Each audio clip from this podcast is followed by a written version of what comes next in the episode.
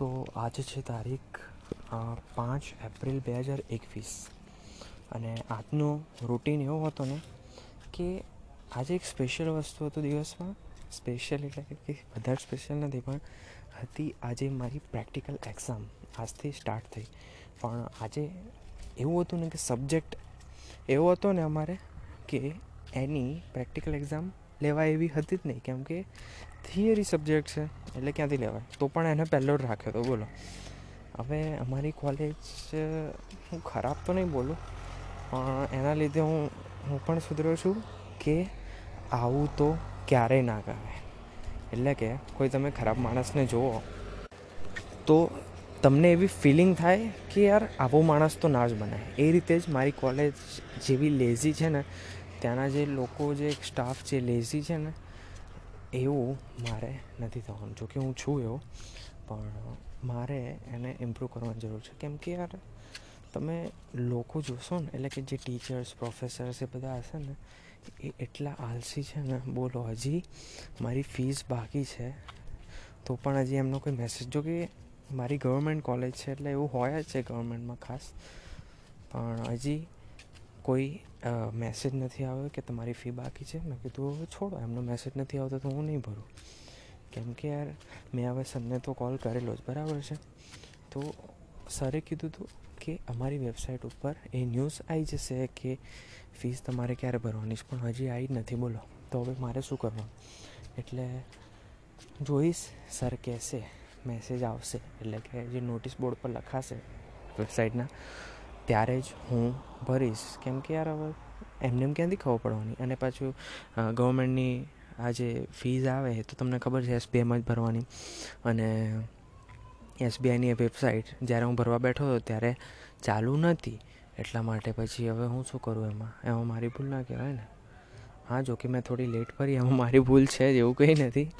પણ જે વેબસાઇટ હતી, પછી મેં સરને કોલ કર્યો. અને પાછું હું લેટ ફીઝ આપવા પણ તૈયાર હતો, પણ એવું થયું ને કે મારી જે લાસ્ટ ડેટ હતી અઠ્યાવીસ ફેબ્રુઆરી હતી અને એના પછી એ લોકોએ વેબસાઇટ પરથી જે અમારી કોલેજ છે એને જ કાઢી નાખી.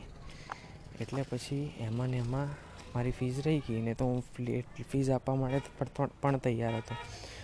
એટલે આવું છે ખબર નહીં. અને બીજી બધી કોલેજો છે અમારા સિવાય. એટલે આવું પ્રોબ્લેમ થતી રહે છે. અને મેં એવું વિચાર્યું છે કે આજ આ લોકો જેવું લેઝી તો ક્યારેય ના થવા. અને ગવર્મેન્ટ જે પ્રાઇવેટાઇઝેશન તરફ જે મુવમેન્ટ રહી રહી છે એ ખૂબ જ સારું છે.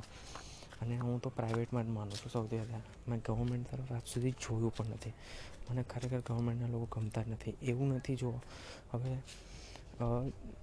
ગવર્મેન્ટ હવે કરપ્ટેડ થઈ જાય ને, તો એમાં આવે બીજેપીનું નામ. તો બીજેપીનું નામ શું આવે? જ્યારે એમાં લોકો જેવા હોય છે તો? હવે બીજેપીમાં ખાસ કરીને મોદીનું નામ આવે, અમિત શાહનું આવે. એ લોકો, હું એવું નથી કહેતો કે બહુ સારા છે, પણ એમના કમ્પેરિઝનમાં કોઈ છે જ નહીં. એટલે આપણે બ્લેમ કરીએ છીએ જો કે મોદી અમિત પર, પણ એવું કંઈ છે નહીં. હું નથી માનતો. એમના કમ્પેરિઝનમાં કોઈ છે જ નહીં. જો કે આપણે પણ, હવે ક્યાં પોલિટિક્સમાં ઘૂસો છો? છોડો આ વાતને. તો બસ આવું મારે નથી થવાનું. અમારે કોલેજના જેવું. એટલે અને આજે અમારી એક્ઝામ હતી તો થયું એવું ને કે અમારી જે મિડ એક્ઝામ લેવાની ને જે હમણાં ક્યારે હતી? બાવીસ તારીખે પૂરી થઈ અમારી, ખબર ને? અરે, તમને ક્યાંથી ખબર હશે? કારણ કે એ વખતે મેં પોડકાસ્ટ શૂટ જ નહોતો કર્યો. એટલે જે એ વખતે અમારી જે મિડ એક્ઝામ લેવાઈ હતી ને, એ એમાં અડધા લોકોએ કોપી કરી અડધા એટલે આમ તો બધા જ કોપી કરે છે. કેમ કે હવે ઘરે બેઠા બેઠા કોલ તો ચાલુ જ હોય વોટ્સએપમાં વાતો પણ ચાલુ હોય. મેં પણ કરી હતી. હું એવું નથી કહેતો, હું બહુ ઈમાનદાર છું. એટલે મેં પણ કરી હતી. અને એમાં લોકો એવું કર્યું હતું ને, કે અમારે એવું હતું કે જે સર, જે લોકો અમને ફોર્મ મોકલે ને, એમાં એમસીક્યુ ફિલ કરવાના અને જે ક્વેશ્ચન હોય ને એને નોટમાં લખીને ફોટા પાડીને પછી એની પીડીએફ બનાવીને અપલોડ કરવાના. બોલો. હવે આમાં કોઈક લોકો એવું કર્યું છે, એમાં તો અમારા પાછા અમારી ટીમ છે ને જે, અમારા જે પ્રોજેક્ટ મેને, પ્રોજેક્ટવાળા તો નહીં, પણ જે અમારી ટીમ છે, અમારું જે ફ્રેન્ડ સર્કલ છે, જે મોટું, એમાંના બે લોકો હતા પાછા એવા, જેને એકની એક પીડીએફ બંને જણે અપલોડ કરેલી. એટલે પછી મેડમે એમ સમજાવ, સમજાવ્યું એ પણ અમારે બેથી પાંચમાં એક્ઝામ લેવાની હતી, પણ મેડમે થોડુંક ભાષણ આપ્યું એક આના વિશે એકથી એક વીસથી કદાચ એકને ચાલીસ સુધી. એટલે મેડમે ભાષણ આપ્યું કે, બેટાઓ, નકલ કરવા માટે પણ અક્કલની જરૂર હોય. મેડમે એવો ડાયલોગ માર્યો ને, બાપ મને મજા આવી ખરી.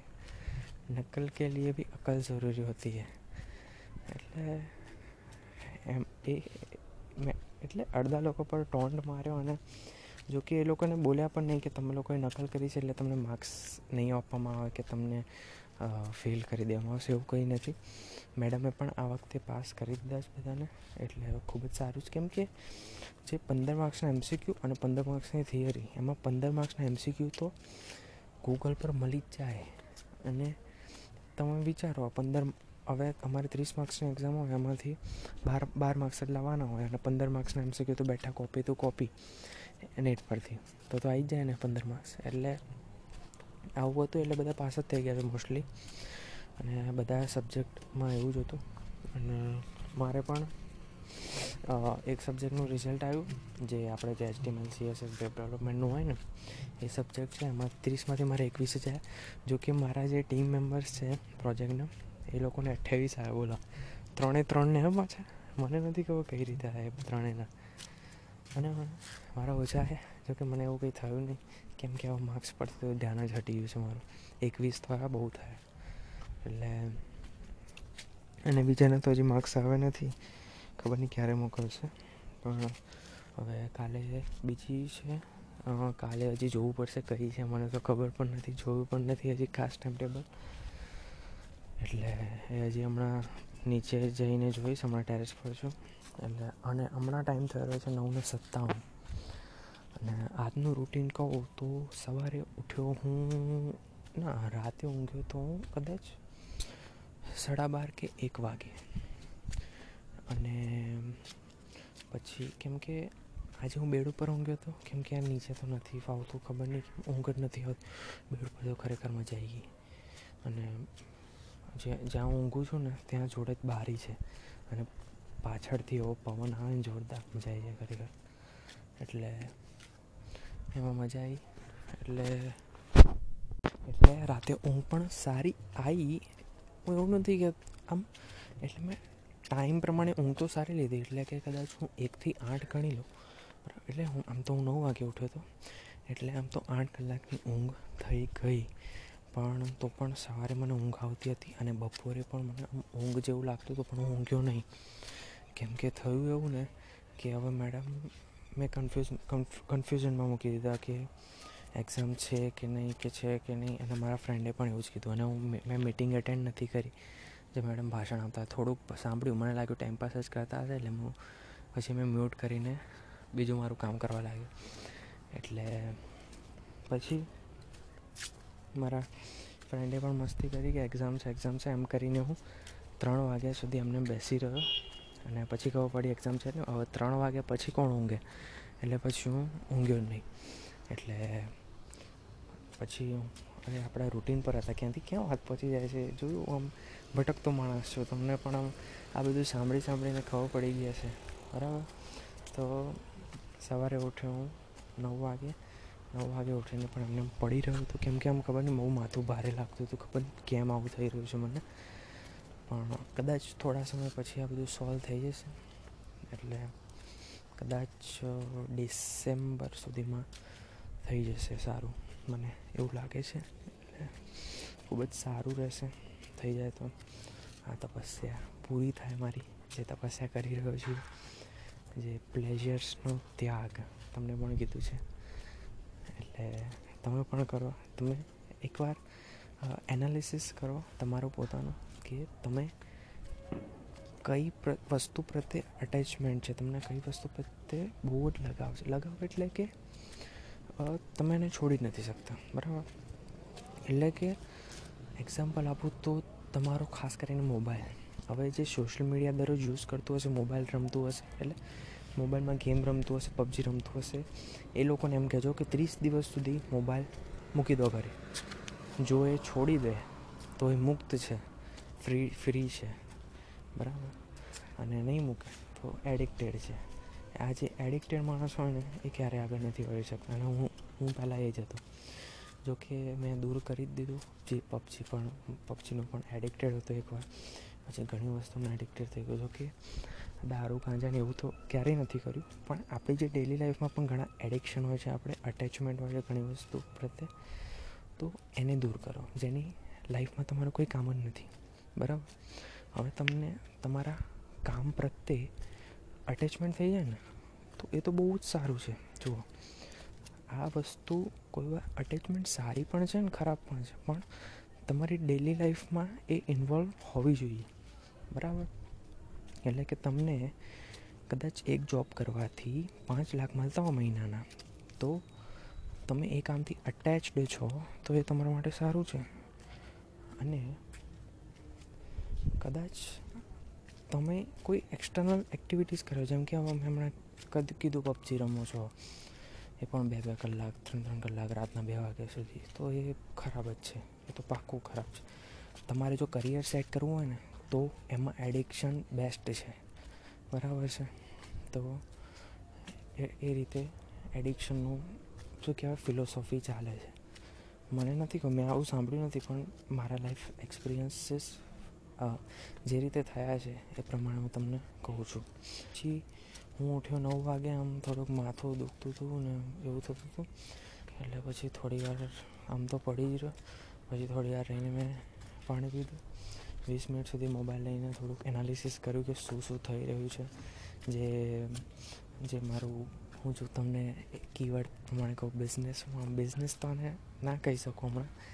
કેમ કે હજી તો ખાલી એમને જે સ્ટાર્ટ જે સ્ટાર્ટિંગની અર્નિંગ આવે ને, એ જ છે, બસ બીજું કંઈ નહીં. પણ હું ખાલી કીવર્ડ તરીકે તમને કહી રહ્યો છું બિઝનેસ એમ. પછી હું ઓપન કરીશ એમ તો. એ પણ હું અને મારો ભાઈ બંને થઈને અને એ પણ શું કહેવાય કે બહુ જ મોટો સ્કેલ કરવાના છે અમે.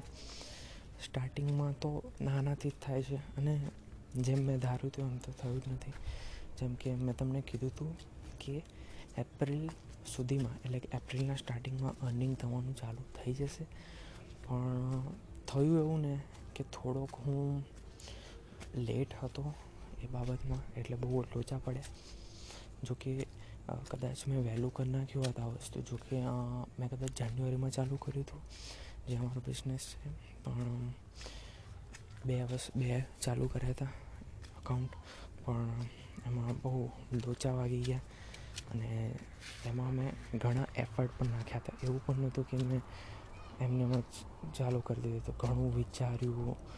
કારણ કે હું કામ વિચાર્યા પછી જ કરું છું. ઘણું ઓવર થિંકિંગ કરું છું એના વિશે. ચિંતન કરું છું. ચિંતા તો નથી કરતો તમને એના વિશે. મેં કીધું છે. અને મારે પણ હંમેશા ચિંતન જ કરવું જોઈએ ચિંતા વગર. તો એ કર્યું હતું અને પછી જ મેં આ ચાલુ કર્યું હતું અને મેં કીધું, પેલું શું કહેવાય? એક કોટ કહે છે ને કે કન્સિસ્ટન્ટી આ sorry sorry consistency beats perfection બરાબર છે? તો એવું જ મેં વિચાર્યું હતું એમાં.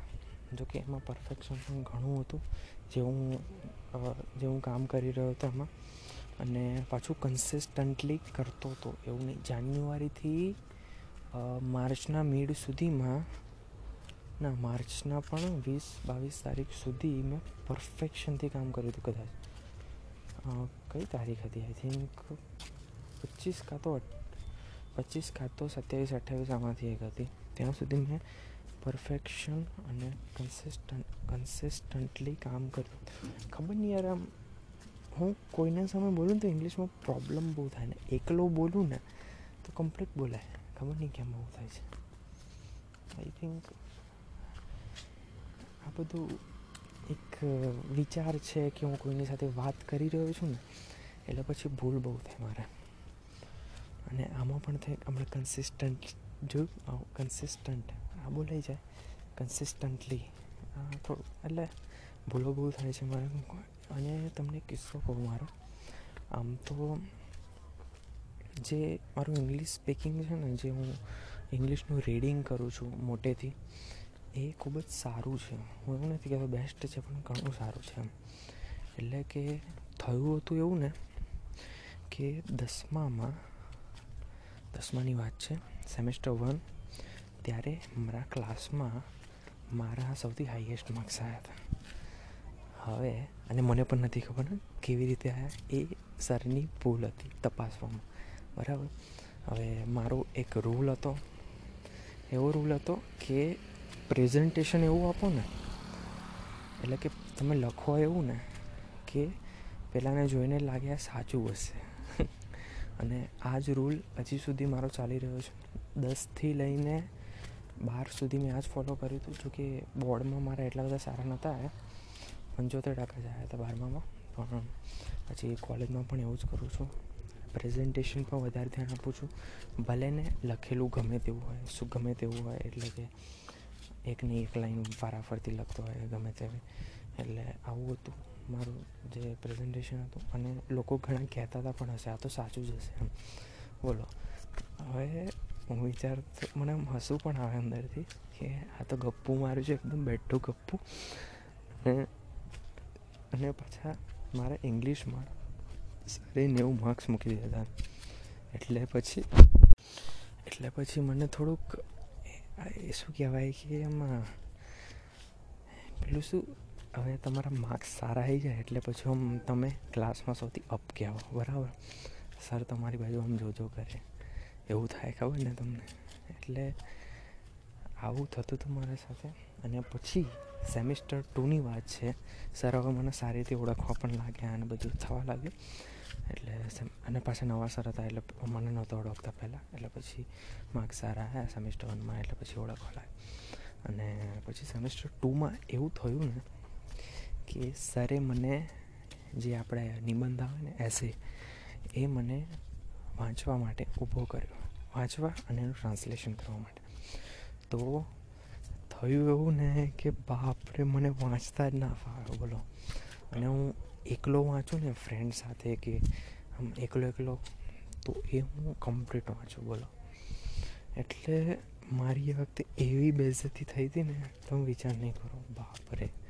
એ વાતને વિચારતા જ હું આમ એ થઈ જાઉં છું કે સરના સામે કેવી બેઝતી થઈ હશે કે ક્લાસમાં સૌથી હાઈએસ્ટ માર્ક્સ અને પાછા આ રીતે વાંચે છે.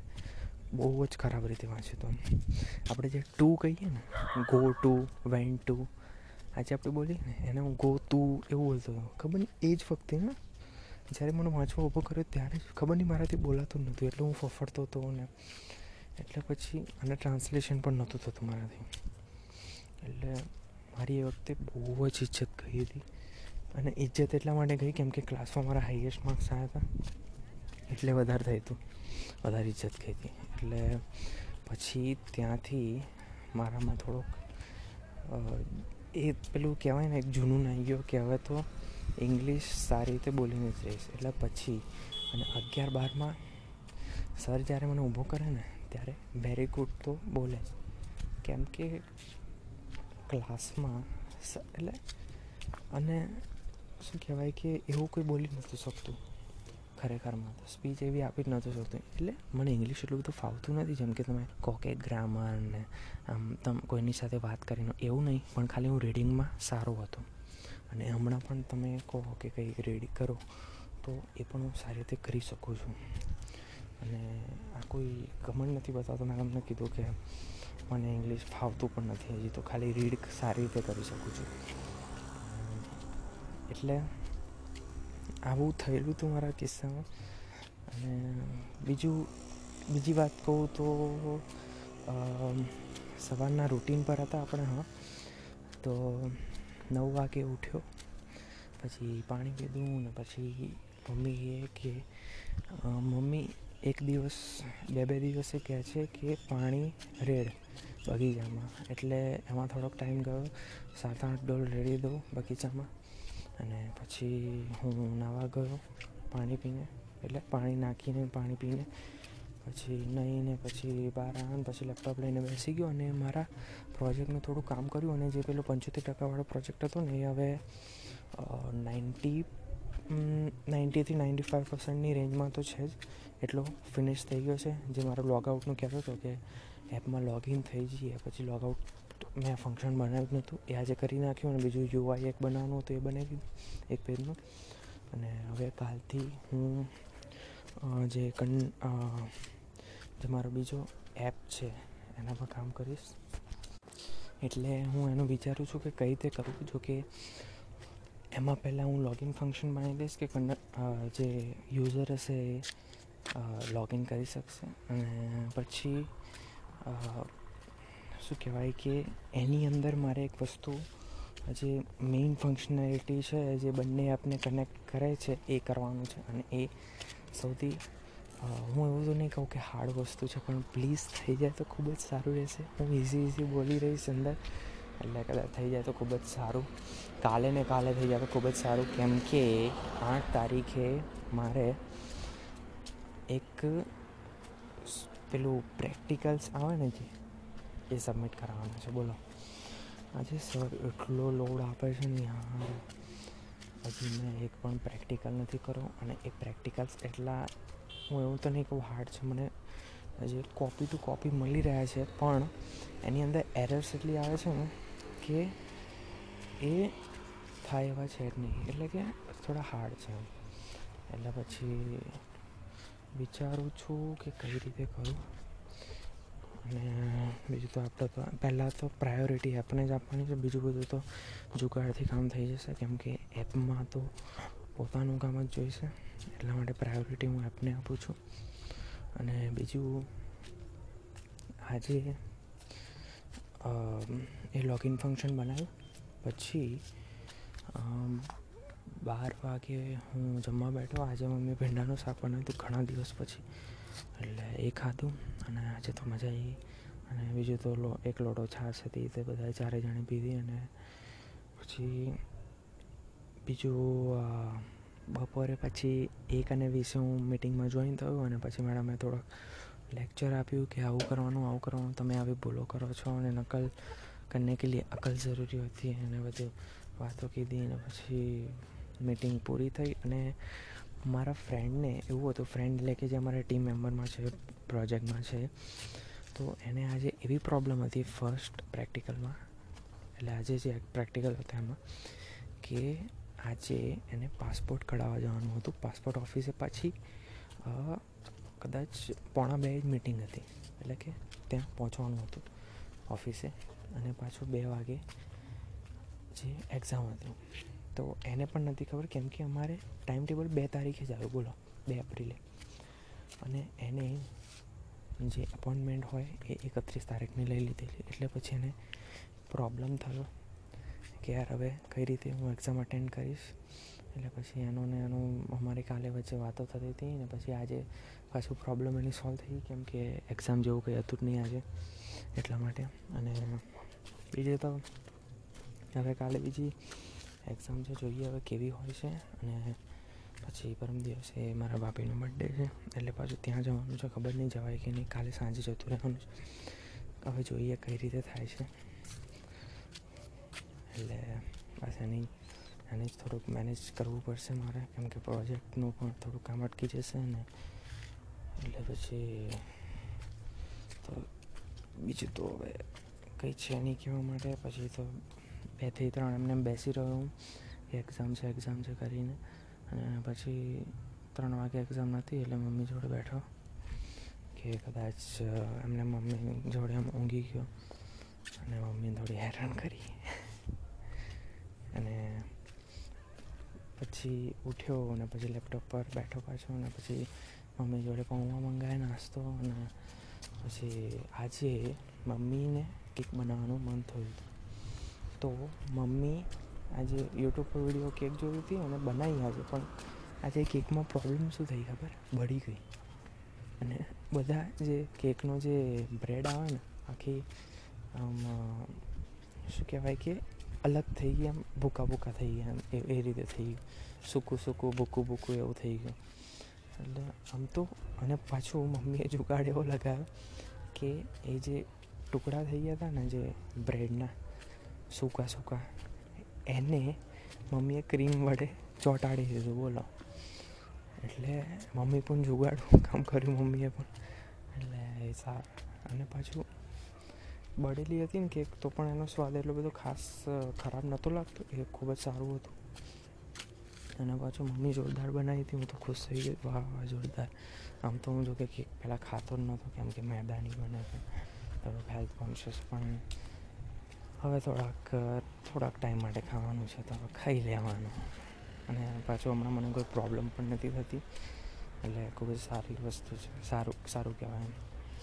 અને પછી બીજી વાત કરીએ તો મમ્મીએ કંઈક બનાવવાનો ટ્રાય કરેલું અંદર હતો હેલ્પ કરાવી થોડીક ને પછી લેપટોપ લઈને બેઠો. અને આજે થોડીક રિસર્ચ કરી કે બીજા કયા અર્નિંગ સોર્સ છે.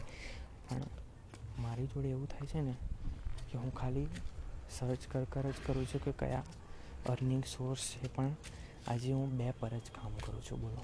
મેં તમને કીધું હતું ને કે આજે બીજું ચાલુ કરી દઈશ જે એમાં. તો એ હજી મેં કર્યું નથી. અને હું વિચારું છું કે આજે મેં જે જોયા ને એમાં ચાલુ કરું કેમ કે એમાં સક્સેસના ચાન્સીસ થોડાક વધારે છે પહેલાં કરતાં. એટલે જો હું આજ ટ્રાય કરું, એટલે બીજું તો બસ એ જ કર્યું અને પછી હું અને મારા મમ્મી બજારમાં ગયા, શાકભાજી લેવા અને જે કાલે મારા ભાભીનો બર્થડે છે તો રાત્રે અમે એમના ઘરે જવાના છીએ. એટલે એ એમના ઘરે જઈને પછી રાત્રે બાર વાગે કેક કાપવા ઘરે નહીં, એટલે કે જે ત્યાં હાઈવે છે ત્યાં કાપવાના છે, ગાડી લઈને જવાના છે એટલે, તો ત્યાં કાપવાના છે. એટલે તેના માટેની કેક જોવા ગયા હતા અમે. મમ્મીને બે, પછી જોઈ અને ભાવ ભાવ પૂછ્યો અને ફોટા પાડ્યા પછી ઘરે આવીને મારા ભાઈને બતાવી. એટલે એને કીધું કે ચલો હવે અમે આજે ઓર્ડર આપી દઈએ એટલે કાલે આવી જાય પછી. તો એ કર્યું. અને પછી એ કર્યા પછી અમે ઓર્ડર આપી આવ્યા ઘરે આવીને પછી. અને પાછા ઘરે આવ્યા ને પછી જમ્યા. આજે તો મસ્ત ભોજન હતું. કેવું ખબર છે? પેલા વઘારેલા ભાત અને કેક. આ બંને જોડે ખાધી, એટલે કે થોડા વઘારેલા ભાત ખાવાના, પછી કેક ખાવાની. એ રીતે આજે મિક્સર હતું. મેં કીધું જોરદાર કહેવાય, આજે તો ખાવાનું અલગ જ ટાઈપનું છે કે એટલે એ હતું. અને પછી પછી એના પછી મેં દ્રાક્ષ ખાધી. અને આજે દ્રાક્ષ લઈને આવ્યા હતા અમે બજારમાંથી, એટલે લીધી. એ ખાધી. સોરી, લીધી ક્યાં? એટલે પછી હું આવ્યો ધાબા પર. થોડુંક વોક કરી અને પછી આ રેકોર્ડિંગ કરવાનું ચાલુ કર્યું. અને હમણાં ટાઈમ થઈ રહ્યો છે દસ અને અઢાર. અને અઠ્યાવીસ મિનિટની રેકોર્ડિંગ થઈ ગઈ છે. તો ચલો હવે કાલે મળશું.